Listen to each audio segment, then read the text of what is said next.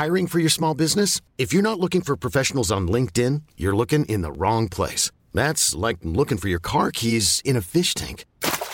LinkedIn helps you hire professionals you can't find anywhere else, even those who aren't actively searching for a new job but might be open to the perfect role. In a given month, over 70% of LinkedIn users don't even visit other leading job sites. So start looking in the right place. With LinkedIn, you can hire professionals like a professional. Post your free job on linkedin.com slash achieve today. Talk Sport. Hey, this is the Talksport Hits. I'm Fern Bosch. And I'm John Jackson, and Manchester United didn't find the second goal they needed to avoid playing in the Europa League playoff round, but you can't say they didn't try everything. I think he's going to play up front, Maguire. I think he is. Yeah, you did hear that right. Centre back Harry Maguire played the last eight minutes of their 1 0 win at Real Sociedad as a striker, in a move that didn't go down too well with former England striker Dean Ashton, who was commentating for Talksport. It's laughable in the end to bring on Maguire up front when you've got attacking players. What does that say to the likes of Elanga and some of the other younger players that, that that's what you're doing?